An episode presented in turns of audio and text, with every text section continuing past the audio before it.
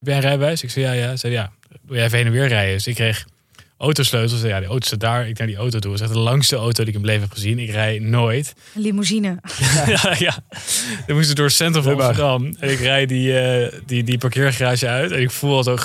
Ik Oh. zo, en ik kijk zo links. Er zit zo'n kras op die auto. Maar het was best wel een kleintje. En toen heb ik toen terug gewoon die auto zeg maar, zo neergezet in de parkeergarage. Zodat je die kras niet zag. Zodat je het niet zag. Oh my god. Lekker gewerkt, Hey, zal ik even lekker gewerkt, lekker gewerkt, Ja, trouwens wel één ding. lekker Er is gewerkt, geen eh, budget. lekker gewerkt. Dit is Lekker Gewerkt. De podcast voor iedereen die werkt en wel eens denkt... waar de fuck ben ik mee bezig? In Lekker Gewerkt nemen wij, Tjerk, Victor en Frida... je wekelijks mee in onze zoektocht naar het ultieme werkgeluk. Want dat bestaat wel, toch? Deze week hebben we het over secundaire arbeidsvoorwaarden. Krijg je een auto van de zaak? Wil je een sportabonnement? Of vind je het belangrijk dat je pensioen goed is geregeld? En voordat we het daarover gaan hebben, jongens... hoe was jullie week? Koffie? Ja, nou misschien kunnen we ook een keer bij jou beginnen, Frida. Dat klopt, dat kunnen we zeker doen. Ehm, nou, ik had wel echt een goede week. Ik was ehm, in het NRC geplaatst met een ikje. En ehm, dat was echt live goals voor mij. Kennen jullie het ikje? Ja, ik, zag, ik, nee, ik ken het niet, maar ik zag het wel langs gewoon op Insta. Het ging over dat je vriend met, zonder, met een shirt naar buiten ging als Ja. het koud was. Ja, nou, het ikje is een rubriek van het NRC. eh, elke dag ongeveer 150 woorden. Ehm, en die wordt dus door lezers geschreven. Mag Dus elk onderwerp zijn? Ja, het mag over alles gaan. Ehm, en ik vind dat dat een hele leuke rubriek. rubriek. Dus ik vond het superleuk dat ik eh, was geplaatst.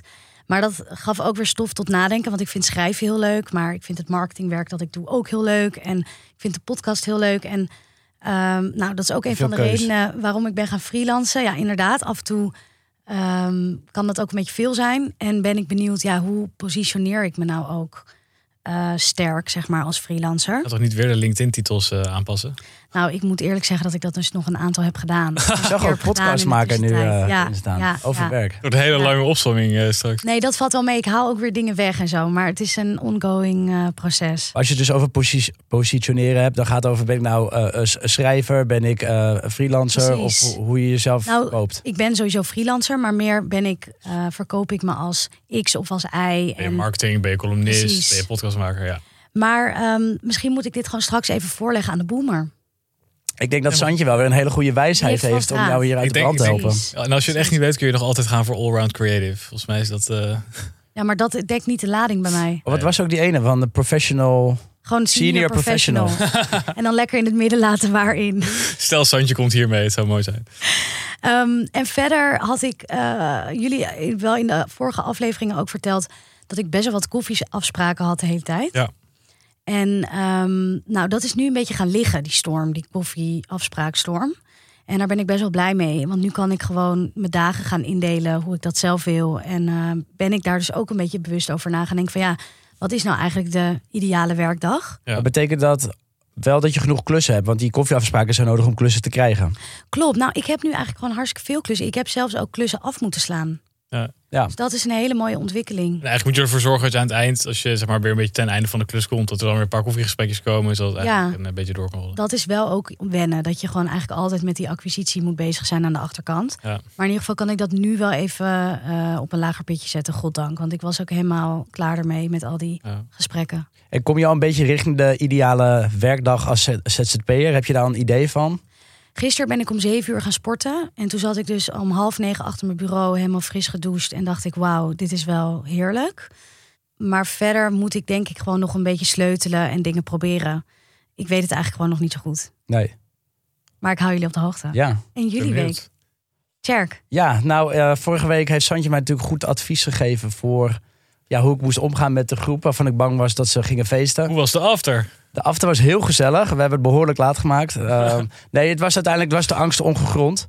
Eh, ik heb nog Oh, wel wat even fijn. gebeld eh, in de middag naar het contactpersoon van toch een keer duidelijk maken. We willen geen afterparties en er zijn andere gasten. Maar toen hadden ze kenbaar gemaakt dat er ja, drie huisjes op een vakantiepark waren toegekend voor de afterparty. Dus dat was helemaal geregeld. Dat had het bedrijf, had dat gewoon zelf Ja, die had het altijd al geregeld. Dus dat was echt ja, Dus de top. supplementen voor die after ook? Of echt alleen de huisjes? Dat weet ik niet. Ik heb me puur met mijn eh, hotel eh, bezig gehouden. Heel goed. Eh, en ik heb helemaal geen klacht gehoord. Ja, ik was er zelf die nacht niet, maar dat ging ook hartstikke goed. Volgens mij met het thuiskomen. Iedereen kwam op de fiets thuis. Geen gewonden gevallen. eh, alle glazen ramen gemerkt. zitten er nog in. Ja, ik was zelf niet daar in de buurt, Ah. dus dat, dan was het wel heel bond geworden als ik Maar had zo gemerkt, zie maar- je ook maar dat je zo kan stressen over iets wat helemaal niet nodig blijkt te zijn uiteindelijk. Nee, totaal. Dus soms zie je het niet aankomen. Maar deze had ik goed voorbereid. Maar uiteindelijk hadden ze al smiddags de, de zorgen weggehaald. Dus ik hoop dat ze volgend jaar weer komen. En En Ja, dat wat- jij dan niet het afterhuis bent ook. ja. ja, niet in, maar daar Dat ga ik het organiseren. Ja. Als het hele hotel afterhuis wordt, kan ik ook weer Dan mag heel, heel leuk zijn. Dan ben ik erbij. En ja, een ander, eh, ander punt nog. Wij hebben vorig jaar in, we hadden een groepsaccommodatie. Daar zijn we mee gestopt. Dat hadden we allemaal ja, inventaris, dus stapelbedden, spullen uit de keuken. Dat hadden we aan een bedrijf eh, gegeven die bij ons op het strand ja, sportactiviteiten organiseert. En in ruil daarvoor heb ik een, eh, een kite gekregen. Wel een beetje een oude kite, maar dat maakt niet uit. Want ik heb een paar lessen gehad. Ik laat het nog veel in het water landen. Dus nu ja, heb ik een kite. En ik eh, ja, heb zo'n trapeze gek- gekocht samen met je mijn hebt broer. gewoon alle materialen. Ja, we, hebben nu, we, hebben nu, we hebben nu even alle spullen bij elkaar gehaald, want we moeten nu doorpakken. Dus het idee is, als er dan wat tijd ja, tussen het werk door is, eh, om dan het strand op te gaan en te, en te gaan kiten. Dat is eigenlijk al anderhalf jaar het plan, want dat was ook mijn droom van een kantoorbaan naar ja, hotelier die tussendoor zijn kite pakt en het water Dit is ook echt documentaire materiaal, weet je wel. Cherk chose a different life. En dan gaat ze eerst even in het hotel. En daarna zo, zo shot dat hij aan het kitesurfen is. En, Als ik s'avonds in de auto naar huis zit, dan gaan dat soort gedachten allemaal door mijn hoofd. Maar de realiteit is eh, ja, toch wat anders, zoals jullie weten. En hoop je dat die kite dan nu soort van de stok achter de deur is, waardoor je dit ook echt waar gaat maken? Want als dit al anderhalf jaar niet gebeurt, dan Ja, vraag ik me toch af van. nou, jullie weten ook in? hoe het met die mountainbike is gegaan. Die heb ik ook al een half jaar. Daar ben ik één keer eh, een rondje op gaan fietsen. Zonder helm. Zonder helm, inderdaad. Toen ben ik op een bankje beland. Dus eh, misschien beland ik wel met mijn kite gewoon zittend op het zand. Ja. Maar het doel is echt het water op te gaan. En ook de komende tijd lessen te gaan nemen. En ja, nu door te pakken. ja. Dus eh, als jullie me zoeken, dan eh, lig ik in de branding. Maar ja, dan sta je nog niet gewoon op het water, maar dan lig je Ja, in de Dan lig in ergens onder die kite die daar Ja. drijft. Nou, ik kan me wel helemaal voorstellen dat dat gewoon een soort van droombeeld is van ondernemen aan het strand, toch? Dat Ja, je gewoon, eh, ja, Heel erg. Want Frida, jij kite ook. Zeker. Zou jij het ook niet leuk vinden als je gewoon tussen, de, tussen je werkuren door even het, het water op kan? Ja, dat is natuurlijk iets anders dat je in Amsterdam zit. Dan moet je echt naar zee. Nou, lijkt me een soort van denken, droomscenario. Moet ik niet af en toe bij jou in het hotel of bij jullie in het restaurant even de laptop Eén openklappen? keer- één dagje in de week misschien, gewoon vast. Ik denk dat het echt heel gezellig Als je ziet dat de wind goed is, dan eh, weet je mij te vinden. Ja, nou, Dus, eh. Ik heb nu de kite. Ik heb het nu ook uitgesproken tegenover jullie. Andere mensen die misschien luisteren. Dus dit is de stok achter de deur. Als er nou, nog een paar afleveringen naar volgen, dan hoop ik goed nieuws te hebben. Dat ik mijn eigen entree heb gemaakt eh, met mijn kite op de Noordzeekust. Ik ben benieuwd. Ik ga in de duin liggen met een verrekijker om te kijken of je het wel, eh, wel echt doet. Is goed. Ja, En Fik. Fik. Ja, ook een turbulente week weer. Ik eh, heb weer een nieuw management gevonden. Ehm, wat? What the fuck? Ja, wat fuck. Nou, ze hadden mij benaderd en, eh, en ik ken een vriend van mij zit er ook weer bij. En zij vertegenwoordigen meer mensen die een beetje zoals ik zijn en content maken zoals ik. En die andere agency waar ik eerst bij zat, was best wel fashion-based. Ik was er een beetje via via ingerold. Eh, maar ik merkte wel al beetje dat het niet helemaal mijn straatje was. En hoe zou jij dan de content, jouw content omschrijven? Nou ja, toch, die andere mensen die zij vertegenwoordigen zijn ook meer, eh, ja, gewoon een beetje humoristisch bezig. Niet per se met fashion. Eh, zijn meer van mijn leeftijd, denk ik ook. Eh, ook meer mannen dan vrouwen. Dus het, sluit iets beter aan. Maar ik heb wel ook met hun afgesproken dat ik voor nu nog even wel ook mijn eigen klussen zelf wil afhandelen. En alles wat zij binnen verhalen voor mij, dat zij daar een percentage over pakken. Ik moet nog wel even die andere agencies zeggen dat ik ook weer met iemand anders in zee ben. Hoe blij zij, blij zij, zij daarmee gaan zijn. Dat weten ze nog niet. Nee, dat weet ze nog niet. Maar dat is wel vrij, vrij blijvend Ja. eh, opzet, toch? Ja, het is wel vrijblijvend en ook 100%. We hebben gewoon afgesproken, we zijn gewoon transparant en we werken met elkaar zolang we dat willen. En als een van ons niet meer wil, dan, eh, dan niet. En hoe lang denk je bij deze, hoeveel weken denk je bij deze agency? Ja, een week of twee misschien. Ja, als je twee, drie dan krijg ik weer een nieuwe. Nee, ik wil hier wel op de lange termijn eh, blijven. Want ik merk ook wel met de klusjes die ik nu binnenkrijg. Ik heb deze week ook weer vijf, zes klussen binnengekregen. En het is al gewoon echt veel. De onderhandeling, de communicatie. En dat doe je dan nu nog allemaal zelf? Voor de klussen die ik zelf binnenhaal wel. Eh, voor de klussen die zij binnen gaan halen, doen zij dat natuurlijk. Eh, maar ik merk wel dat dat, dat dat hoopt snel op. Dus het is ook wel lekker op een gegeven moment eh, uit handen te geven. Want ik denk ook dat zij de informatie hebben qua wat, ze- wat je kan vragen. En die onderhandelingen, die, die tactieken Ja. en informatie, die hebben zij. Dus in dat opzicht is, Ja. zijn de kosten er snel uit, denk ik. 100%. Ja, nee, het is, het is, ja, ze hebben natuurlijk wel die kennis. Die kennis heb ik zelf ook wel steeds meer. Eh, en ik weet ook iets beter wat ik nu waard ben. Ik heb ook laatst deze week een TikTok verkocht voor een recordbedrag. Ik wel blij mee. Heel, heel graag weten hoeveel. Ja. Vooruit.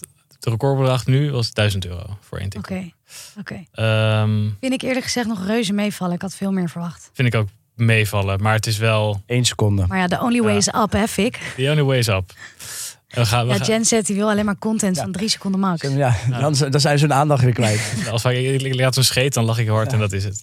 maar ja, dus, dat is, daar is veel aan de hand. hey, en ehm, vaste baan. Want die hoor ik namelijk nu niet terugkomen. Dus Nee, de sollicitatie eh, is wel- is wel feedback opgekomen. Zij hebben toen gezegd dat ze mij meer als creatief zagen dan account. Waar ergens ook wel eh, waarheid in zit. En ik heb ook aangeschreven tijdens het gesprek dat ik wel ook heel veel nu zelf op ZZP-basis met TikTok bezig ben. Dat ik dat ernaast wil blijven doen. Zij vroegen ook in dat gesprek op een gegeven moment, ja, hoeveel uur ben je daarmee bezig per week? Dus ik zei ja, twee à drie uurtjes. Toen na het gesprek dacht ik van, eh, dat is niet helemaal waar. En het wordt waarschijnlijk alleen maar meer. Dus ik zat zelf ook al heel erg te twijfelen of ik het überhaupt nog wel wilde. Ehm, maar ik wilde even hun reactie afwachten. Eh, en toen heb ik ook gezegd van, eh, eh, ja, ik denk niet dat er nu ruimte voor is om een fulltime baan te gaan nemen. En ik wil niet eventuele kansen, zeg maar, weggooien door nu een fulltime baan te gaan nemen. Dus ik heb eigenlijk ook besloten deze, deze, deze week dat ik geen baan meer zoek. Wow, Daar gaat de podcast. Ja. Ja. Nou ja, het zat natuurlijk... Frida en ik wisten al dat dit eraan zat te komen. Eh, Maar die, want jij We had vorige week, het al een beetje. Ja, vorige week had je het ook over twee tot drie uurtjes. Ja, nee. Maar ja, dat weet je toch ook dat het eigenlijk veel meer is. Voor mij zie ik al Ja. twee of drie uur voorbij komen op Instagram van jou. Nee, het, is, het, wordt, het wordt steeds meer, steeds meer, steeds meer. En al helemaal nu ik zelf dingen eh, nog regel, is het, eh, ja, het is niet te doen om daarnaast nog eh, fulltime te werken. En ben je opgelucht? Ja, maar het is ook wel spannend. Maar ik ben ook wel, ik ben ook wel heel blij met, met hoe het gaat. En wat vind je spannender eraan?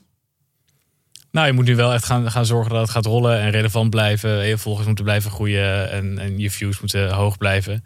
Eh, en dat wil Dat ik. is ook wel weer leuk, want nu staat er echt iets op het spel. Dus nu Precies. Ja. ehm, ja, ga je er ook echt voor, omdat dit je enige lifeline is Ja. eigenlijk. Ja, en ik was er sowieso al inderdaad al mee bezig om die views en die volgers hoog te houden en te laten groeien.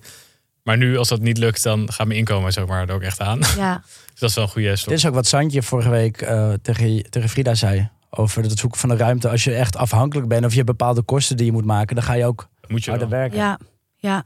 Nou, ik vind Maar ik- tegen Fix zei ze wel dat hij een baan moest gaan zoeken voor erbij. Maar wel part-time. ja, Ja, maar dat wil je eigenlijk alsnog niet, toch? Je wil nu gewoon fulltime TikTok-creator zijn. Nou, ik zei ook tegen het management, zei ik van, zij zeiden, ja, wat wil jij bereiken zeg maar, over een jaar? En toen zei ik, nou, als ik rond oud en nieuw hiervan rond kan komen, dan zou ik heel blij zijn. Ze zei, ja, hoeveel is dat dan per maand? Zei ik, nou, 2000 euro mini, mini, minimaal.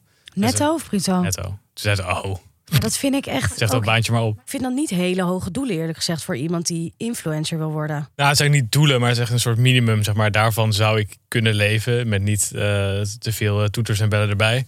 Eh, het doel is natuurlijk hoger, maar eh, dit is een minimum waarvan ik overleef. Ja, En, en gaan zij ook een plan maken van, ja, dit zijn de bedrijven waar je achteraan gaat, dit zijn de doelgroepen. Want het was nu Ja. nog een beetje freestyle of het kwam volgens mij beetje aanwaaien met de onderwerpen die jij tegenkwam. Ja, zij hebben gewoon een heel klantenbestand. Dingen waarvan ze denken dat er match is, gaan ze gewoon voorstellen. En ze krijgen natuurlijk elke week campagnes binnen van links en rechts. En dan gaan ze kijken of ik daarbij match en mij voorstellen aan klanten.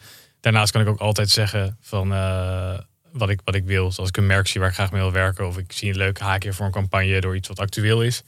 Dan gaan ze dat voor me regelen. en dan gaan ze die koud benaderen. Ja, en maar het is wel grappig. Ze zeiden gisteren van...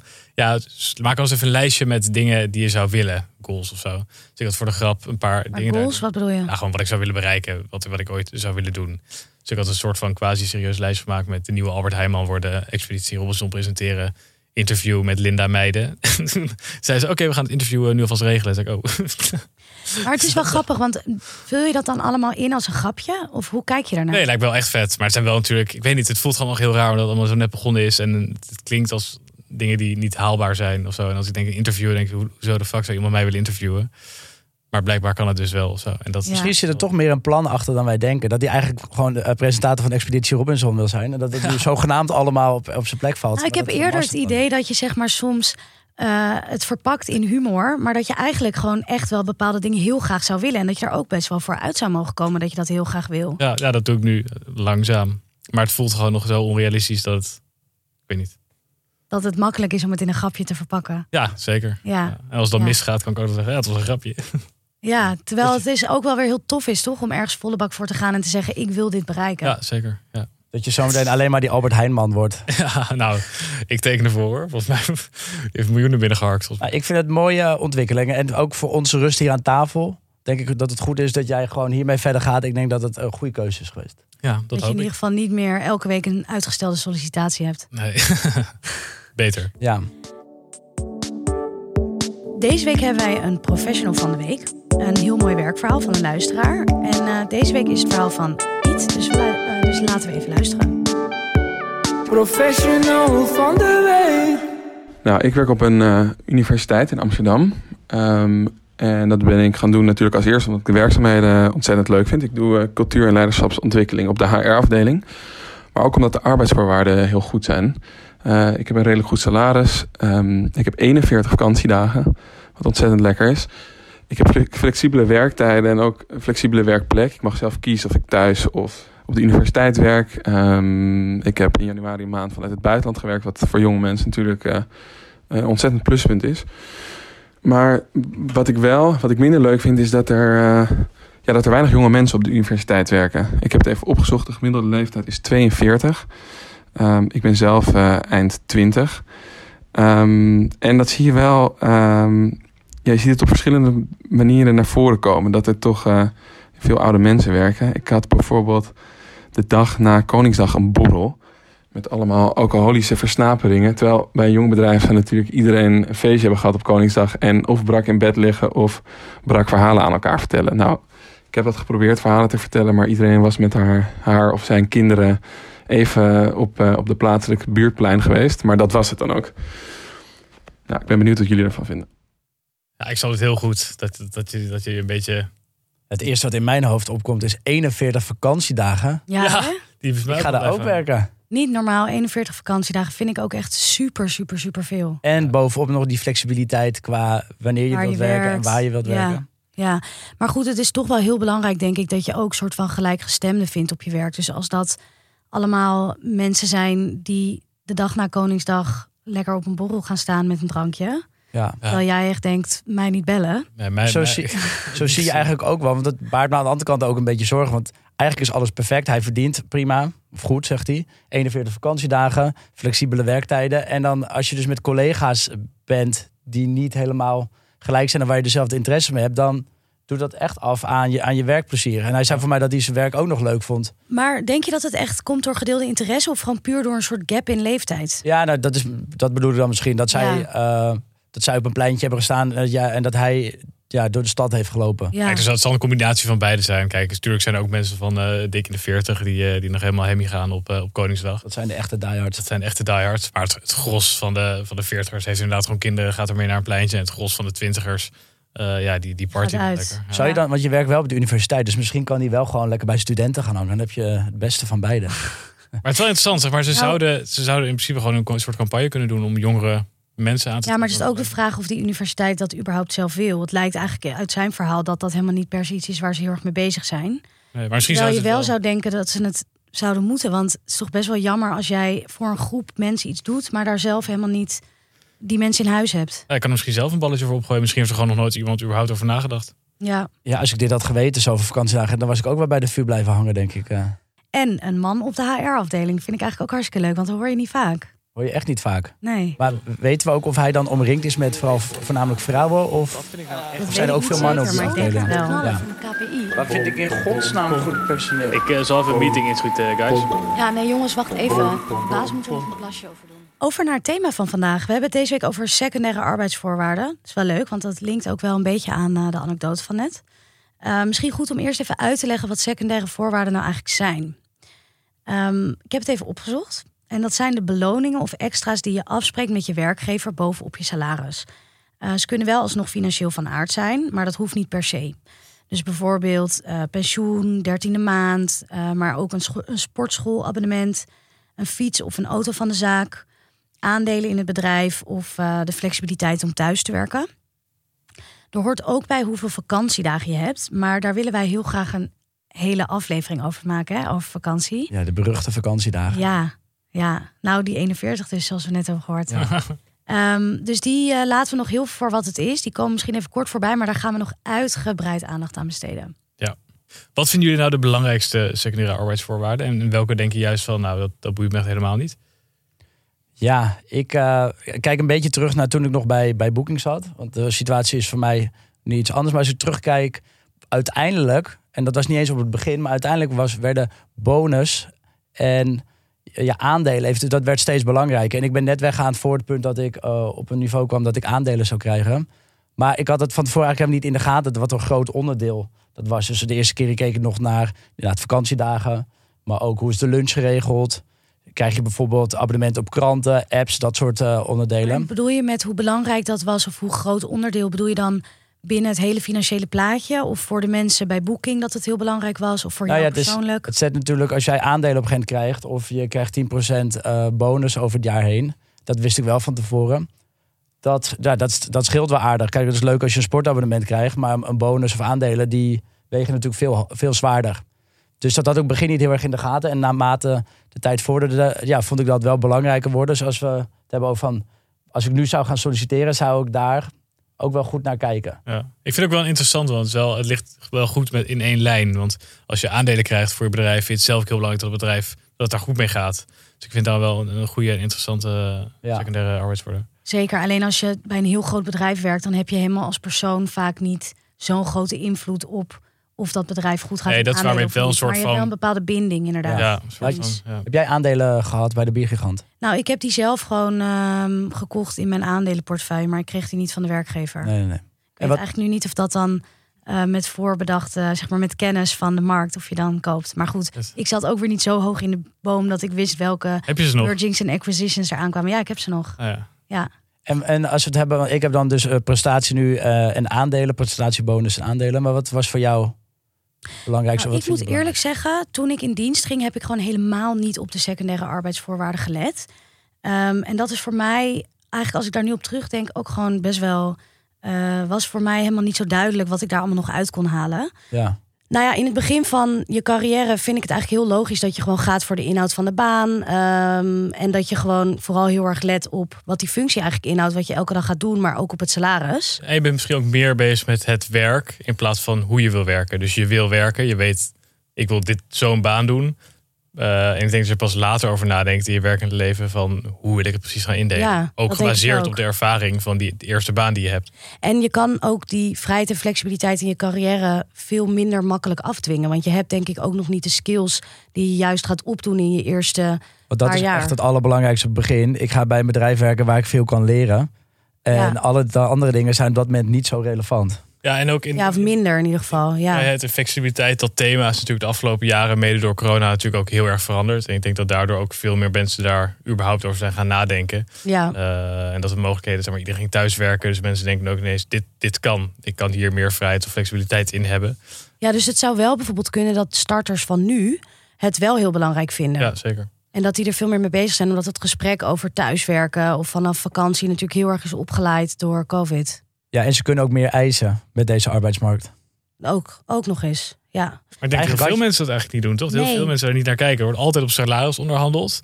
Maar ik denk dat heel veel mensen secundaire arbeidsvoorwaarden, maar een soort van misschien kies je wel, kijk je een beetje naar als je gaat solliciteren van krijg ik dit of dat. Maar het zijn niet vaak dingen waar mensen echt over in onderhandeling gaan. Ik had ook een vriendin die ik vorige week sprak, of ik heb die vriendin nog steeds. En die ehm, eh, zei dat ze heel erg had onderhandeld over salaris voor een nieuwe baan. En dat was echt een aantal keer heen en weer gegaan, was echt hard op hard. En daarna kreeg ze die secundaire arbeidsvoorwaarden onder de neus geschoven. Toen ze dus al akkoord was gegaan met salaris. En toen heeft ze daar ook gewoon haar handtekening onder gezet. Zonder helemaal niet naar gekeken? Nee. Terwijl daar kan je eigenlijk nog heel veel uithalen. Dus dat is wel ook. eh, Dat is raar. En zij is wel al, zij heeft enige ervaring. ja, zeker. Ze heeft al jaren ervaring. Want ik kan me voorstellen, ik weet niet hoe het zit bij jou, Victor, maar als je niet heel veel kennis hebt van wat is er allemaal en wat krijgen andere mensen binnen bedrijven, dat je de eerste keer dat vergeet. Maar als ik nu ergens anders zou solliciteren, zou ik er beter naar kijken. Heb Ja, je dat enig idee? Ja, ik denk ook dat is de reden dat mensen er weinig over onderhandelen. Omdat heel veel mensen denken, weet niet eens wat er eigenlijk allemaal onder valt. Bijvoorbeeld pensioen bijvoorbeeld is ook gewoon een secundaire arbeidsvoorwaarde. Er zijn mensen die geen pensioen krijgen. Ik ken Ik dacht, Ja. ik, dat is toch, ik dacht dat het verplicht was, maar... nee, volgens mij is dat dus niet. Verplicht. Sommige CAO is dat verplicht, maar ja, blijkbaar niet. Ik ken mensen die gewoon geen pensioen krijgen. Ja. Dat is wel gewoon fulltime ergens werken. klinkt natuurlijk ook als iets hartstikke sufs. Als je je pensioen goed onderuit haalt. eh, kijk, ik zou liever misschien een nieuwe fiets willen dan een goed pensioen. Terwijl eigenlijk slaat dat nergens op. Het is heel erg op de korte termijn. Ja, het is het is natuurlijk heel erg heel erg uitvergroot, maar Ik denk ook echt van er is iets nodig om jonge mensen wel na te laten denken over hun pensioen. Want we worden allemaal steeds ouder, er is mega vergrijzing. Dus we moeten het wel goed voor onszelf gaan fixen later. Maar daar zijn we gewoon nu totaal niet mee bezig. Maar Tjerk is iemand, die postte zo'n plaatje op Instagram vorige week. Dat er een bedrijf was die van die fatbikes, van die dikke bandenfiets Ja. eh, weggaf. Daar- zou Tjerk voor vallen waarschijnlijk. wij geven wel elektrische fietsen aan personeel, maar geen fatbikes. Ja, geven jullie die weg? Ja, we hebben een paar personeelsleden die, ehm, die hebben een. We hebben één iemand, een mevrouw die eh, heeft geen rijbewijs. En ze, anders moet ze door de man worden gebracht. En die hebben een elektrische fiets gegeven, want ze kwam op een gegeven moment de hele tijd lopen. Maar dat was toch iets van 2,5, 3 kilometer lopen. Nou, dan geven we een elektrische fiets. Dat soort dingen kan je wel maatwerk leveren. Maar ik denk dat we er de stuip op het lijf jagen als we haar een fatbike cadeau geven. Gaat ze nou door die Die heb, duinen? je, die heb je ook helemaal nog niet, toch? Daar bij Berg aan Zee. Nee, Wel. een, een tijdje, een tijdje geleden hadden we ook zo'n golfcar, zo'n eh, zo'n wagen, daar doen we veel mee. Dus rijden we mensen op en neer of weet ik wat, eh bedden, wasgoed. En toen had mijn broer dus tegen die mevrouw gezegd van... eh, je moet met die, met die golfcar gaan rijden. Maar ze heeft helemaal geen rijbewijs en dat kon ze ook helemaal niet. En toen op een gegeven moment had ze dus... de- Bij de eerste rit had ze de hele deur eruit gereden. Van dat was ook, en toen was ze dus weggegaan. Maar uiteindelijk hebben we, dus zijn we erachter gekomen dat zij had gedaan. Oh, ze Dus- is ook gewoon, weg, ze is gewoon ja, ze had vertrokken. het gewoon, wat gewoon vertrokken, maar het was helemaal ontwricht.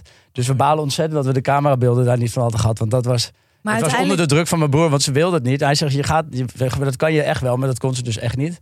Dus elektrische fiets is goed, maar een fatbike denk ik dat we... Maar ik heb het ook een keer gedaan. Ik kreeg ook ergens op een klus, maar het was gewoon een ZZP-klus. Toen zei hij, ik moest daar gewoon, eh wat was het, evenement was het. Zei die vent ook ineens, ja, nog een klein evenementje gewoon bij iemand thuis. Hij moest wat, wat spullen moesten erheen worden gebracht. Er was een kok en die moest wat eten en pannen en zo moest hij krijgen.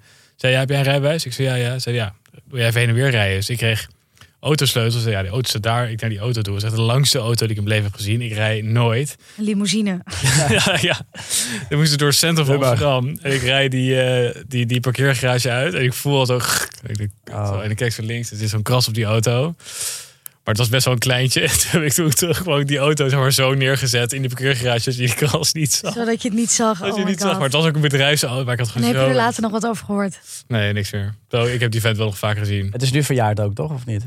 ja, ja, nee, nee, dat zeker Ja, niet. nee, dus eigenlijk is het ook je eigen schuld. Want eh, ja, wij hadden ook gezegd van je kan in, je, nou, niet je moet in die golfcar rijden, maar dat kan je best. En jij in die auto. Ja. Dus dan ligt misschien de verantwoordelijkheid bij ons. Zou jullie snel vallen voor cadeautjes of uitjes? Of echt zeg maar... Beetje de wanhoopsdaden die bedrijven dan maar toepassen om Maar mensen... Fik, jij hebt toch net voor allemaal cadeautjes ook dingen op je TikTok gezet? Dat is wel waar. In een Hoe is, hoe is dat dan anders? Nou, dat is anders dan dat ik niet jarenlang ergens ga werken voor een eenmalig cadeautje. Ik denk dat voor mij secundaire arbeidsvoorwaarden moet wel een soort van langetermijn profijt moet je eruit halen. Eh, ik zou, maar ik zou nooit voor. Jij had het ook. Vertel je laatst iets over dat je een week vakantie kreeg bij een Ja, dat heb bedrijf. ik in de krant gelezen, ja. Eh, als je daar zou gaan werken, dat zou voor mij. Ik hou toch van langetermijn dingen. Dus ik denk, ja, nu krijg ik een week vakantie. Dan begin ik met die baan. Maar dat, snap je, dat, is, dat voordeel is al weg. Dus ik Ja. zou toch meer langere termijn bindende dingen willen. Kijk, een fiets slaat ergens op. Of als je zegt, je krijgt een laptop, tuurlijk, dat snap ik. Maar een vakantie van tevoren, het wordt op een gegeven moment een beetje te veel. Ja. En ook een fiets is gedurende die hele loopbaan, misschien of bij zo'n bedrijf, eh, voegt het waarde toe. En met Het dat is natuurlijk met een cadeautje, ja, weet je, daar heb je één keer wat aan, maar die prikkel is verdwenen. En dan zit je vervolgens bij een bedrijf waar je geen zin in hebt. En je moet ook oppassen dat mensen wel echt nog voor jou willen werken. Zeg maar, omdat ze het een leuke en interessante baan vinden. En niet denken van, oh, vakantie, weet je wel. Dat, dat ze daardoor echt over de streep zijn getrokken. Moet je als bedrijf natuurlijk zelf ook niet echt willen. Ja, maar ik denk dus dat een secundaire arbeidsvoorwaarde soms ook kan staan voor de instelling van een bedrijf. Dus dat ze laten zien wat ze belangrijk vinden en dat het daardoor ook bij je past. Dus als zij zeggen, hey, we geven jou een vakantiecadeau, want we willen dat je uitgerust begint aan deze nieuwe baan. En eh, nou, we hebben er heel veel zin in dat je gaat starten. Dan geeft dat misschien wel zoiets van, hé, hey, weet je, ze hechten Ja. echt waarde aan dat ik hier ga starten. Ze geven me nog iets van tevoren. En eh, nou, dat, dat kan, ik kan me best wel voorstellen dat je dan denkt, het is een bedrijf dat bij me past. Ja. en dat is wat we ook bij werkcultuur hebben besproken. Dan hoop je dat het ook zo is, maar ik hoop niet dat het alleen maar op de buitenkant en advertentie zo is Ja, natuurlijk. precies. Van we sturen je eerst op vakantie en Daarna daarna, ga je ga je een jaar of binnen een jaar Ja. ga je eruit met een burn-out. Want heel veel, heel veel ja, voorwaarden die je nu ziet zijn gerelateerd aan welzijn. Dus het kunnen apps zijn, of je kan nu met een psycholoog praten, of het is sport. En dat is natuurlijk allemaal hartstikke goed. Maar soms denk ik, het maskeert misschien ook een beetje hoe iedereen zich dan voelt. Want ieder, heel veel mensen bij zo'n bedrijf voelen zich blijkbaar niet goed. Dan krijgen ze allemaal voorwaarden om zich beter te laten voelen. Maar ben je dan echt het probleem goed aan het aanpakken? Of ben je het gewoon aan het maskeren? Nou, de ene kant begrijp ik wel helemaal wat je bedoelt. Maar eh, er is natuurlijk ook iets zoals preventie. En preventie is beter dan genezen. Dus ik denk ook wel weer van je laat ook zien door zo met mentale gezondheid bezig te zijn dat je nou die jongere doelgroep goed begrijpt en de druk waaronder ze moeten leven en werken. En ja, misschien dat het voor heel veel mensen ook juist voelt als een warm bad. Ja. Ja, ja, ik hoop het. Maar soms zie ik dingen voorbij komen. en denk, voor mij is dit niet de oplossing. Dat ligt meer bij de oorzaak van wat gaat er fout. En waarom zijn mensen, voelen zich niet goed of is er te veel werkdruk? Ja, Dus de werkdruk niet wordt verlaagd, maar je kan wel met een psycholoog praten. ja. Ja, is dat dan een probleem? Wij hadden wel ehm, ook een keer bij de bierbrouwer een, ehm, een vrijwilligersdag. En dat was één keer in de, zes, in de zes jaar dat ik daar heb gewerkt dat ik die heb meegemaakt. Wauw. En eh, er was toen echt een soort tsunami van purpose in het bedrijf. Dus eh, er werd in één keer heel veel aandacht besteed aan eh, groen doen en iets goeds doen voor de samenleving en zo. Weet je, dat was toen ook heel erg een trend in de maatschappij. Ik heb het idee dat die nu weer iets is gaan liggen. Ja, corona kwam en toen was dat allemaal niet meer belangrijk. Precies, toen moesten we gewoon overleven. En ehm, nou, het was best wel een cringy dag. Want Het was met het hele bedrijf tegelijk. ja, nee, we werden in groepen opgedeeld. En ehm, de directeur van toen, dat was echt een enorme bal. Die praatte normaal altijd over omzet maken en winnen in de markt en winst. En eh, de tegenstander eh, in de pan hakken, zeg maar.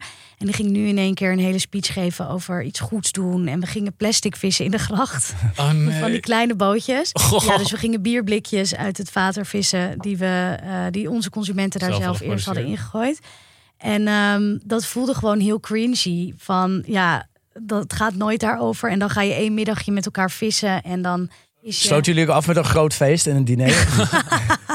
met heel veel drank en open bar. Vlees, jongens. Nee, ik geloof dat dat niet eens zo was. ja. Dat niet eens. Maar wel heel geestig dat je, eh, dat je dan één keer een dag dat gaat doen. Terwijl je zes jaar bij dat bedrijf werkt. Ik vind dat ook heel random. Dat gaat echt niet eens eens per jaar, maar zomaar in één keer een dag. En daarna was het ook weer Daarna was het ook verdwenen. weer weg. Staat nergens op. Want dat was bij Booking. We hadden één keer per, dag, per jaar mocht je een dag eh, eh, inleveren. Booking Cares. En dat was dus gewoon wereldwijd. Eh kreeg iedereen één dag. En dan dat was dus geen vrije dag. Maar dan mocht je tijdens kantoortijd mocht je een project doen. Het moest wel een goedgekeurd project zijn. Dus ik heb in het Amsterdamse bos heb ik eh, bomen gesnoeid. En ik heb eh, vuil opgeraapt in het, in het Vondelpark. Wat trouwens ontzettend goor is. Want je komt er echt hele zieke dingen tegen.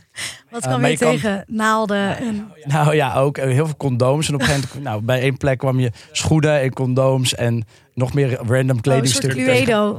Ja, het was ook vlakbij een kinderspeelspeeltuintje. Was, het was, het is heel, ik kijk heel anders tegen het Maar Vondelpark. Booking zei van uh, krul, uh, strik Romein, Dit is dit is fantastisch, geweldig. Jij even die condooms uit de bos, dan... Eh, eh, ja, je moest ook laten zien wat je allemaal had gevonden.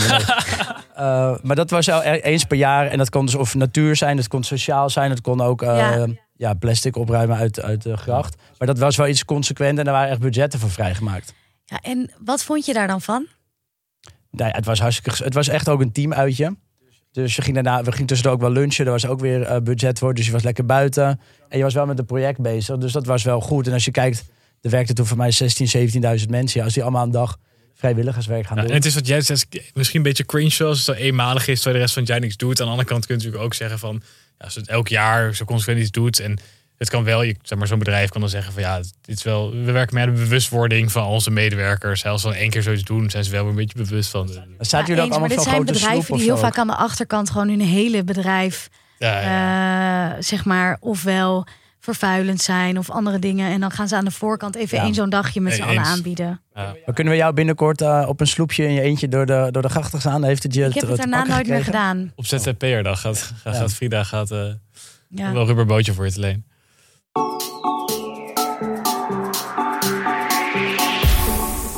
We hebben deze week weer een sponsor. En ik ben daarvoor heel erg benieuwd. Hoe lezen jullie op vakantie? Doen jullie dat met een e-reader of gewoon met papier of audio? Ik neem meestal nog altijd één heel onhandig dik boek. Maar de laatste die ik had was een hele dik over de Koude Oorlog. Terwijl ik ging drie dagen naar Spanje. Niet aangeraakt ook. Eh, dus ik, ja, ik ben wel echt een, nog in dat opzicht echt een achterloper. Want iedereen om me heen die, die is lyrisch over zo'n e-reader. En dan zeggen ze de hele tijd van... oh, ik had het veel eerder moeten doen. Dus ik denk dat ik deze zomer toch de opslag moet maken. Ik had een tijdje geleden in Mexico had ik één boek mee, maar die was uit op de helft van vakantie. En toen had ik geen plan B meer. Dus dat was toen wel Dan welkom. heb je daarna gewoon twee weken voor je uitgestaard nog. Tequila Ja, gedronken. Nou, dan heb ik iets heel goeds voor jullie. Eh, iets wat jullie zeker door jullie zomervakantie gaat helpen, namelijk BookBeat. Dat is een nieuwe luisterboek- en e-book-app in Nederland. En je hebt toegang tot meer dan 500.000 boeken. En het leuke is dat het zowel e-books zijn eh, die je gewoon digitaal kunt lezen. Dus op je iPad, op je telefoon, op je e-reader. Maar ook audio. Dus je kunt gewoon via je telefoon eh, lekker met je oordopjes in eh, luisteren naar, naar mooie boeken. En een abonnement start bij 8,99 euro per maand. Maar je kan het nu ook een maand gratis proberen via de kortingscode Lekker Gewerkt. Ehm, en je kan daarvoor naar bookbeat.nl gaan. Dus nou, ik zou jullie toch willen aanraden om dat zo snel mogelijk te Ik doen. ga dat doen op, de dag dat ik op vakantie ga, ga ik een proef Ik heb mijn vader al eh, met deze opdracht erop uitgestuurd. Die is op vakantie en ik zei je moet BookBeat downloaden. Dus ik wil eens even horen hoe, die, eh, Hoe hij het vindt. hoe hij het vindt. Ik ben ook benieuwd. Misschien komt hij nooit meer terug. En we hebben deze week natuurlijk ook Surprise Me als sponsor. Want jongens, vorige week zijn wij ook een nachtje weg geweest met Surprise Me. Hoe vonden jullie het? Deventer. Oh. Oh, wereldstad, Ja, het is echt een metropool. Is dat. Geen boeken gelezen, maar Voor mij is het jammer, want ik was er heel vaak geweest. Mijn hele jeugd speelde zich af in Zutphen Deventer. Ja, jij Maar- had die eigenlijk nog even op de zwarte lijst moeten zetten, maar jij was te druk met Den Helder. Jouw Helaas. haat voor Den Helder, dat heeft toch uh, heeft je naar Den, Ja. Deventer de das gedreven. omgedaan. Maar daardoor was ik wel een goede tourguide, toch? Zeker. Voor De hek zijn we geweest. Het Café de Heks. Ja, ik de vond het een hele leuke stad. En ik had er nog nooit, ik had er helemaal geen beeld bij ook van Ja. tevoren. En, En- ik vond het heel cute. Het is gewoon heel leuk om gewoon random naar een stad te gaan en daar even maar te kijken wat je gaat doen, weet je wel. Ja, Want dat had voor mijn gevoel ook net als bijvoorbeeld Almere, een soort van nieuwe, wat, wat grauwere stad kunnen zijn. Terwijl het was een hele mooie, oude authentieke stad. stad. Ja. Ja. En het hotel was ook heerlijk. Hè? We hebben super lekker ontbeten. Ja. Ja. Mooi balkon had ik, zonnetje. En jij zei vorige week dat je niet heel vaak uit eten Het was echt ging. mega regen. Nee, de, de ochtend dat ik wakker werd, was er zon op mijn balkon. Frida was toen nog niet wakker hoor. Die moest wel wakker maken. Ja, dat is Ik waar. moest jou wakker maken, want jouw, jouw telefoon was leeg. had vond wel lekker eigenlijk. Had ik nog net even wat extra Het tijd. was vorige week altijd over uit eten gaan. Toen zei jij van, zei Victor, ik ga één keer zo uit eten, maar dan is het ook echt een feestje. Ik heb moet zeggen, we, hebben, we zijn uit eten geweest, het was gezellig. Maar, Er werd iemand opgepakt. oh ja, Er kwam op een gegeven moment... politie binnen. Ja, kwam er gewoon een gast met een capuchon staan naar binnen lopen. Het kwam al politie Die zeiden, hebben jullie die jongen met die capuchon gezien? Het ging zo naar de wc, toen werd hij van de wc geplukt. Gingen ze naar buiten. Ja, je denkt ook dat je de Randstad verlaat voor je rust. Maar dan in één keer is het gewoon We zijn door het eh, oog van de naald gelopen daar. Ja. Het leukste was die agent. Eentje had hem zo bij zijn kraag, liep de tent uit. Er liep een andere vrouw liep er achteraan. Die keken ze aan en zei nog, smakelijk. Blijkbaar dus de normaalste zaak van de wereld dat mensen worden opgepakt in Spaanse restaurants. Ehm, het leuke is, de luisteraar die kan ook Surprise Me proberen. En dat kunnen wij nu wel echt van harte aanbevelen, toch? Zeker, 100%. Met 50 euro korting, dus op een verrassingsreis. Als je boekt via de link in onze show notes. Ja, nee, het was echt eh, een, su- een succes. Een succes. En goed voor de teambuilding, hè, jongens. Zeker. Hoe vind ik mijn rol in de maatschappij? Moet je als werkgever gaan met die secundaire arbeidsvoorwaarden? We zitten natuurlijk nu in een krappe arbeidsmarkt. Dus eh, de werknemer is, eh, is schaars eigenlijk. Dus de werkgever die moet eh, eh, ja, wel flink in de buidel tasten. En ook flink wat aanbieden. Ja, je krijgt Wat dus de vinden meest- jullie? Ik ben benieuwd, Cherk, hoe, hoe jij dat aanpakt. Want jij hebt natuurlijk ook hard personeel nodig de afgelopen weken, maanden. Heb jij Ja. extraatjes op de, op de lijst gezet van secundaire arbeidsvoorwaarden? Of hoe heb je dat aangepakt? Nou, eigenlijk, ehm, ik las van de week een artikel in de Volkskrant. Dat ging over restaurants echt in, in Haarlem, voor mij Amsterdam. En die, sommigen moesten gewoon sluiten. In ieder geval heel veel dagen dicht. Maar anderen gingen gewoon hun tent verkopen. Dat ze geen personeel hadden. En toen hadden ze een paar voorbeelden die ze als secundaire arbeidsvoorwaarden hadden aangedragen. Dat was bijvoorbeeld eh, niet altijd lange dagen van 12 uur. Of niet altijd in het weekend werken. Eh, ja, bijvoorbeeld goede schoenen voor personeel. Nou, dat, dat vond ik wel een goede. Maar als je kijkt hoe wij jouw jaren met personeel omgaan. En dat heb ik ook al eerder benoemd. Is bij ons hoef je niet, als je op zaterdag je vaste dag is. Is het niet dat je daar niet onderuit komt. En ja, soms maak je wel zo'n lange dag, maar het is niet standaard 12 uur. Ja, Dus in dat opzicht proberen we dat ook wel. Ja, we hebben dat altijd wel geprobeerd. ja dus je zegt, de waren eigenlijk aan het, aan het adverteren voor iets wat voor jullie gewoon een hygiënefactor is. Ja, bijna wel. Ik heb vroeger ook nog wel eh, ja, veel op het terras gestaan. En dan ben je student en dan wil je het een dag van 12 uur maken. Dat, dat snap ik. Dat maakt niet uit. Maar als je kinderen hebt eh, en een gezin en je werkt in de horeca... maar je moet ondertussen elk weekend 12 uur tot 2 uur s'nachts werken... Ja, dat hou je niet vol. Nee. Dus in dat opzicht is het, als we naar de horeca kijken, denk ik een soort van opslagpunt. Dat gewoon die, ja, die basis, die hygiënefactor, zeg maar, dat dat eh, goed geregeld wordt. Eh, en wij waren daar al wel mee bezig. En dan daarbovenop zijn we wel al wat meer gaan betalen, maar dat is natuurlijk niet secundair. En ja, ik zit ook wel na te Toch die denken van. elektrische fiets waar je het net ook over Ja, had, ook. bijvoorbeeld. Eh, maar ik zit ook wel na te denken van wat kunnen we nou nog extra gaan doen. Wij doen ook veel catering voor een bedrijf op het strand. Dus het zou bijvoorbeeld leuk zijn met het personeel om een om cursus te gaan doen van hoe kunnen we goed vegan of, eh, of vegetarisch eh, catering gaan verzor- verzorgen voor het kookcursussen. Ik denk dat het ook heel erg de interesse heeft van, eh, van het personeel. Voor barista cursus bij ons dat zou wat minder ehm, denk ik aanslaan. Maar is dat een secundaire arbeidsvoorwaarde of het is dat training. meer Nou, het zijn training die voor trainingen. jou ook nodig is om hen... Nou ja, dat, het hoeft natuurlijk niet altijd één. wordt. Het hoeft niet altijd één Ja, richting. inderdaad. Nou ja, het hoeft niet altijd eenrichtingsverkeer te zijn. Eh, ik denk dat de secundaire arbeidsvoorwaarde ook is dat iemand zijn werk beter kan doen. En dan moet je ze niet iets door de strot duwen wat ze niet leuk vinden. Maar ik denk in dit geval dat er interesse is. Maar wat ook wel het interessant is, die, die, die, eh, die, die elektrische fiets bijvoorbeeld. Dat is echt maatwerk. Want die ene vrouw heeft dat nodig. En andere mensen hebben daar misschien helemaal geen behoefte aan. Dat is ook wel interessant om naar te kijken, toch? Als werkgever ook. Van dat je meer inderdaad persoonlijk op Ja, persoonlijke wens van mensen kan inspelen. En zeker. daar budgetten voor kan stellen. Nou, dat is, daar heb je ook allemaal bedrijven voor nu. Hè? Dus je hebt Ja. eh, van die bedrijven als Your Campus en Oopkop. Ik las er een stuk over in het FD.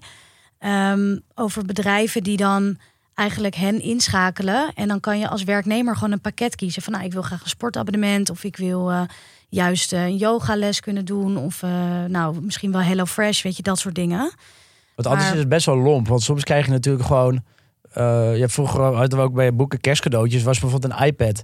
Maar heel veel mensen willen dat niet. Op een gegeven moment werd het een budget, werd het geld. Vind ik trouwens wel heel excessief hoor, dat iedereen een iPad krijgt. Ja. God. Maar ook meer... Dat, dat ook Waarom ben je er eigenlijk weggegaan? Neem me alsjeblieft terug.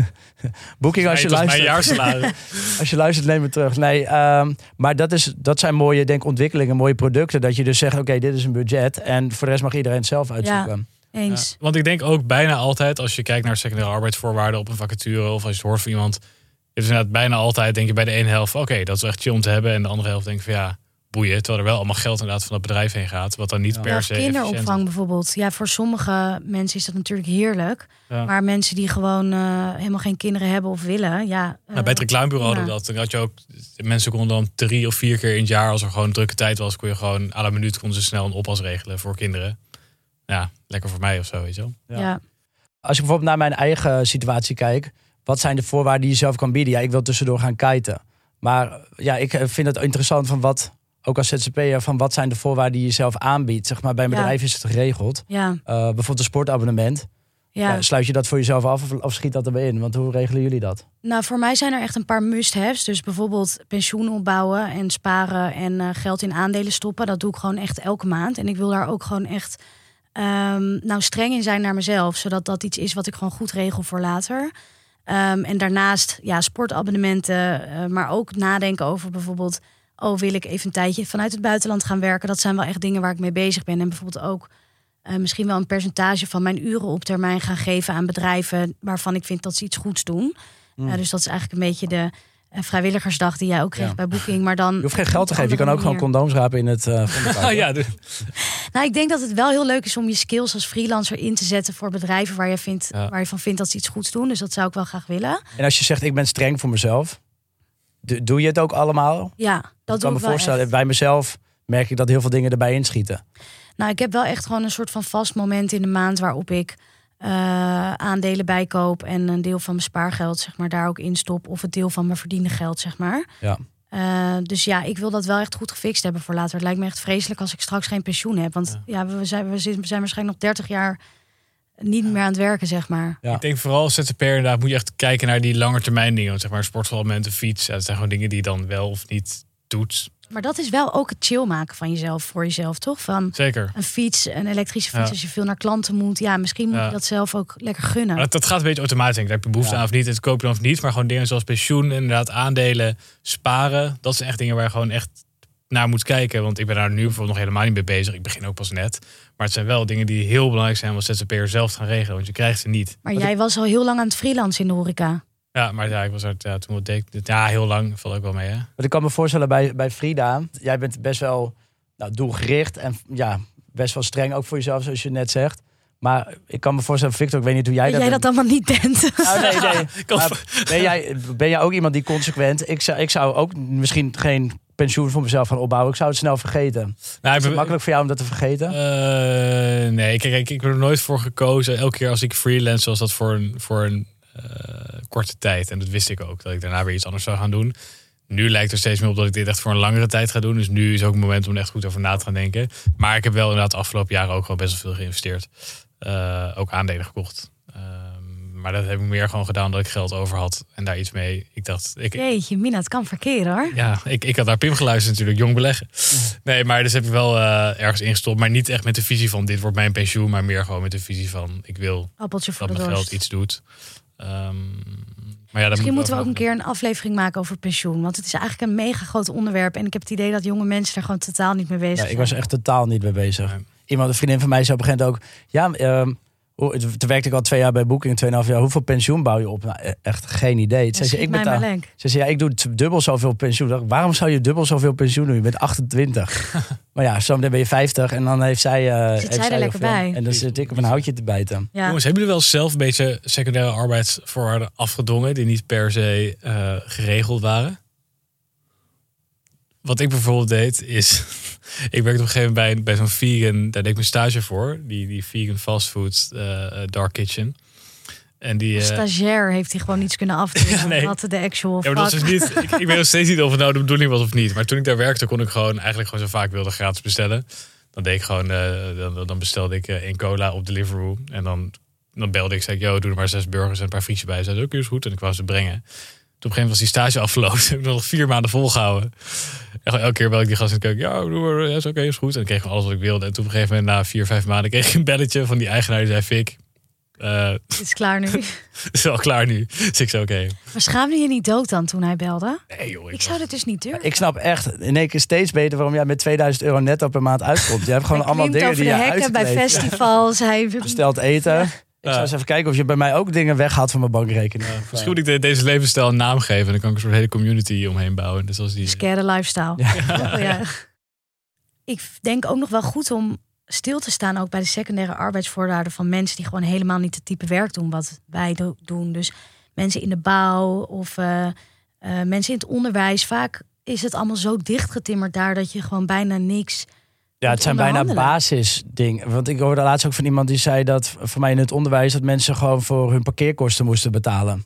Ja, daar denk je niet eens over. Nou, ook met tijdens corona, toen was volgens mij Won Jip, die ging betalen voor eh, medewerkers van het VUMC, omdat ze ook allemaal hun eigen parkeerkosten moesten betalen. ja, Dan denk je van, ja, weet je, als je daarmee begint met dat als secundaire arbeidsvoorwaarde, ja dan is nog een lange weg naar eh, een fatbike. precies. Dat zijn dingen die, die, die in onze sectoren bijna vanzelfsprekend zijn. Waar mensen zich daar eigenlijk hard voor moeten maken. Ik heb wel een vriend van mij die werkt, eh, die werkt ook in de gezondheidszorg. En die krijgt dan, het heet volgens mij leefgeld. En dan krijgt hij, ja, laat zeggen, weet ik wat, 500 euro per maand of 1000 euro. En dan kan hij dan er cursussen van doen of boeken van kopen. En dan schijnt een soort van, ja, bol.com truc te zijn, heet dat. Oh. Dan kopen ze dus hele dure, of ja, geneeskunde heeft ook hele grote, dikke, dure boeken. Waarschijnlijk die 500 euro per stuk. Verkoop daar een En dan studentje. bestelt hij er een, nee, dan sturen ze hem terug. En dan krijg je het geld terug. Oh, en dan stuur je de bon op naar je werkgever en dan. Ja, eh, dus ik weet niet of ik het nu voor de hele gezondheidszorg verpest heb, maar dat vond ik wel een, eh, een creatief. eh, oh ja, dat is wel een loophole. ja. Ja, goeie. Eh, dus zo, de, ja,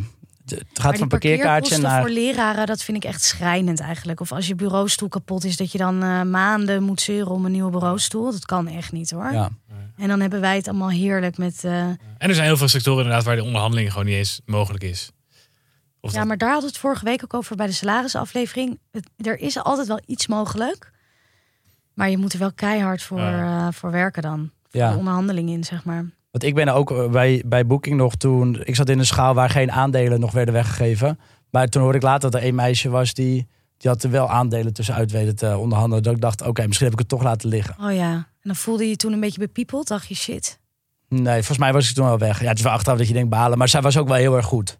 Ik snapte ook. Jij was niet zo goed als Nee. zij. Nee, zij was echt veel beter dan ik. Ja, zeker. Maar was- jij, jij deed wel leuke kroegentochten. Precies, en daar, daar een ik, nog, ik heb nog steeds een, eh, een, eh, een creditcard van Booking die ik elke week in de kroeg gebruik. Dus, Gebruikt eh, hij nog steeds? Beetje Victor-stijl. Eh, nee, ja, prima. Weet je, ik hoef ook niet, het hoeft ook al, niet allemaal hetzelfde te zijn. Als het maar enigszins gelijk is. Maar als ik hoor dat zij het toch uit onder, onderhandeld heeft, denk ik van nou, Ja. goed voor jou. Ja. Nou, dat is volgens mij ook een argument wat wel eens wordt gebruikt als mensen om iets vragen. Van ja, maar als jij het wil, dan wil iedereen het. En eh, dat kunnen we niet zomaar doen. Nee. En ja, dat vind ik toch Dat wel een echt raar een argument. dooddoener, Ja. toch? En zijn er, eh, we hebben nu veel, eh, veel arbeidsvoorwaarden besproken. Nou, wij hebben op dit moment geen vaste aanstellen of geen, geen bedrijf die dat voor ons regelt. Zijn er bepaalde secundaire arbeidsvoorwaarden die je als ZZP'er niet kan regelen voor jezelf, waarvan je zegt, als ik dat krijg, daarvoor zou ik teruggaan naar een bedrijf? Ik zou bijvoorbeeld, Ik als laat het bij de personeelsfeesten bijvoorbeeld. Dat, die hadden wij echt heel leuk in de borrels. En dat vond ik super leuk. Dat ga ik in mijn eentje niet zo eh, kunnen organiseren. En dat zou wel iets zijn wat me toch misschien wel weer een keer naar een groot Nou, bedrijf zou trekken. Nou, eigenlijk zou ik niet voor secundaire voorwaarden eh, per se weer in dienst gaan. Want uiteindelijk is het die baan die je elke dag moet gaan doen. Dus dat is wel echt het allerbelangrijkste. En ik denk ook dat secundaire voorwaarden soms een beetje gebruikt worden om jou nog harder te laten werken. Dus bijvoorbeeld bij al die techbedrijven waar ze je was doen, waar eh, ze zorgen dat je boodschappen worden gedaan. En eh, Het kan natuurlijk het kan een soort van gouden kooitje gaan creëren waar je niet meer uitkomt. Op het moment dat een baan eh, qua inhoud en salaris niet meer ja, anders is dan bij een ander bedrijf, dan kunnen secundaire arbeidsvoorwaarden je, waarden je wel weer... zijn. Ja, Ja, dus eigenlijk alles, alle secundaire voorwaarden eigenlijk erin op ingericht zijn dat je werk beter en efficiënter kan doen. Dus je hoeft de was niet meer te doen. Je hoeft je kinderen niet meer eh, op te passen. Je hoeft niet meer te koken. Of je kinderen nooit meer te zien. Precies. Ze nemen alles uit handen. Nou ja, kijk, dan kom je in een soort van de circle terecht. Weet je wel, dat boek van Dave Eggers. Ja, dat, dat, zover zou je toch niet willen gaan? Nee, en, ja, Ja, nou, als je je lunch niet meer hoeft te maken, dat is erg fijn. Of als je je avondeten niet meer ho- hoeft voor te bereiden. Alleen als er ook wordt gevraagd dat je echt langere dagen gaat werken, ja, dan, wordt het, dan wordt het een raar verhaal. Op Google Campus heb je dat ook. Dan ben je alleen maar aan het werk, alles wordt uit handen genomen. Dat Terwijl is je dan aan het typen bent, heb je dan een infuus met gewoon zondevoeding. Ja, je zodat hoeft je nog helemaal niet meer na te denken. Dat lijkt mij heerlijk, jongens. Maar het is ook als je, als je eenmaal in zo'n setting zit. Bij Boeken hadden we, eh, was het echt goed geregeld. Je raakt eraan gewend en dit komt er nog bij. En het is allemaal heel erg voor de hand liggend. Ik hoef er nooit over mijn lunch na te denken. Maar nu ja, maak ik gewoon weer een broodje kaas in de middag. Maar het is niet dat ik elke middag denk van... oh, had ik maar weer die lekkere lunch. Dus je, als je erin zit is het heel belangrijk. Maar jij, ja, Victor heeft het eigenlijk nooit echt meegemaakt. Wij zitten er nu niet meer helemaal in. En ik mis het per- niet per se. Nee, klopt. Er zijn ook heel veel dingen waar je snel aan gewend raakt, maar waar je ook heel snel van denkt van, oh, ik heb het niet meer en het boeit me niet. Ja, ik ben een alleen niet meer gaan sporten sinds ik weg ben bij Boeken. Omdat ik dat Nee, abonnement niet meer één heb. keer op die fiets gezeten. Oh ja, prima. En binnenkort op de kite. Dus, eh, of niet op de kite, maar aan de kite. We gaan deze week ook weer bellen met een boemer, met Santje. En dat is niet voor de lol, of om even bij te kletsen, maar dat is om haar hulp in te schakelen bij onze grootste werkproblemen. En ehm, nou, ik geloof dat we net al even hebben besloten dat ik het eh, vandaag ga doen. Het is jouw beurt. Dus ik ben laten we jaloers. Jij haar- krijgt weer heel veel wijsheid over je heen. Ja, ik kan niet wachten. Echt even die boomer vibes gewoon Oh. even helemaal eh, inademen. Absorberen. Absorberen, dat was het woord dat ik zocht. Ja. Bellen met de boomer. Bellen met de boomer. Hey Santje, Hi. hoe is het? Goed. Ik zit eh, met uitzicht op het Limburgs landschap een heel grote bol carpaccio te eten. Oh, wat heerlijk. Ja, ik zag al op Instagram dat je er lekker op uit was.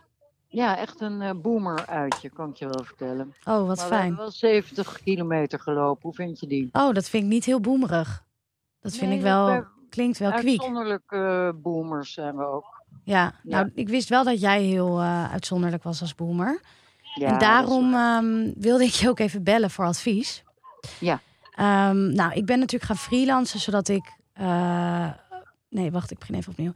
Ik ben gaan freelancen zodat ik verschillende dingen naast elkaar kan doen. Ehm, Mhm. Ik hou van schrijven. Eh, afgelopen week werd mijn ikje in het NRC geplaatst. En toen eh, nou, was ik daar super blij om en dacht ik, oh, ik wil meer schrijven.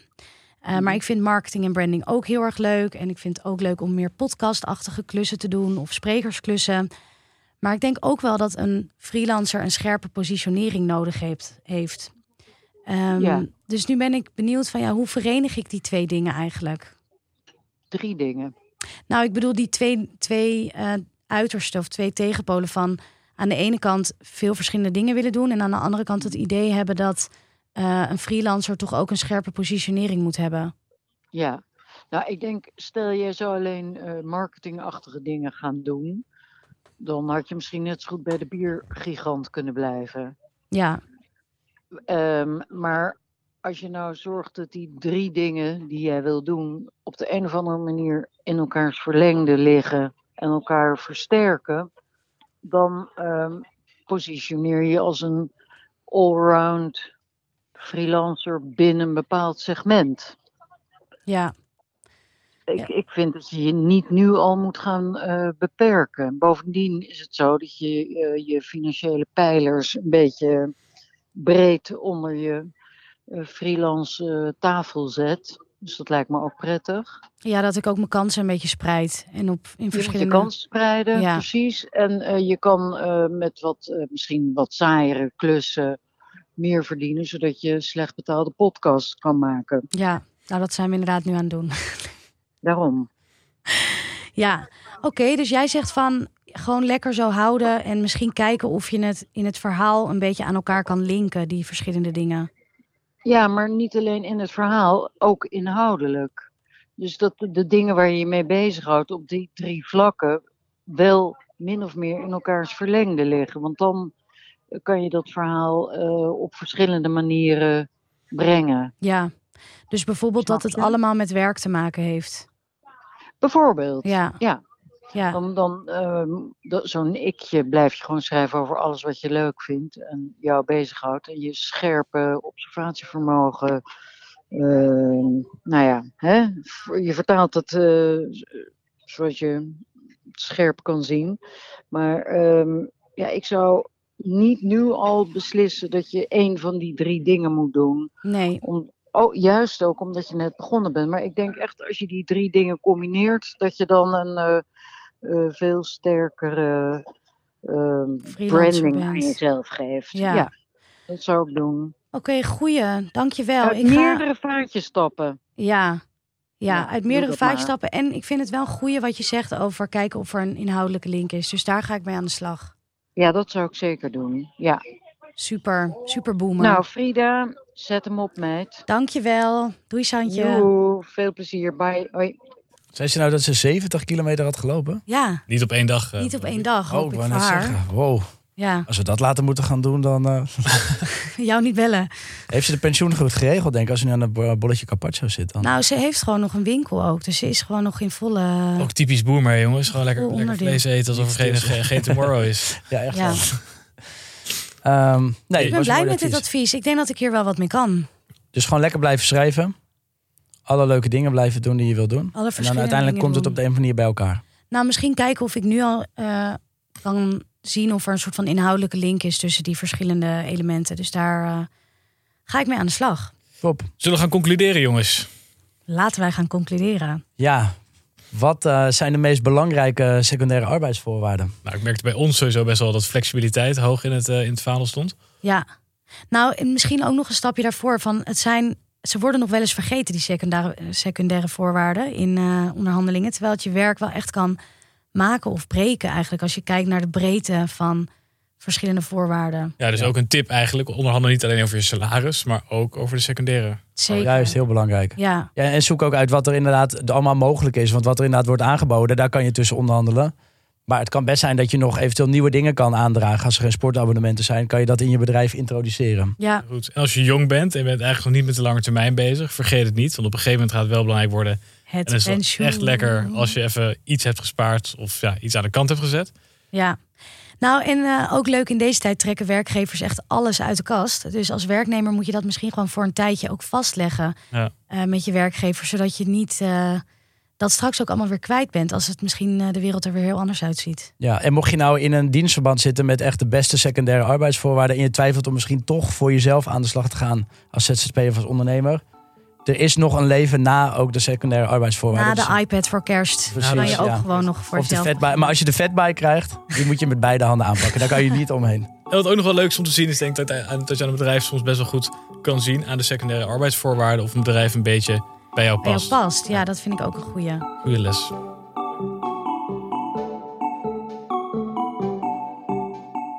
Dit was Lekker Gewerkt, een podcast van Dag en Nacht Media. Volgende week hebben we het over de indeling van de werkdag. Begin je lekker vroeg? Doe je de stomme klusjes als eerst? Neem je een lange pauze? En hoe overleef je een nachtdienst? En heb jij een ongemakkelijk, spannend of grappig verhaal, bijvoorbeeld over een carrière switch? Stuur ons dan audiobericht via onze socials, at lekkergewerkt.de podcast. En deel de podcast natuurlijk met vrienden en collega's. Lekker gewerkt! Doei!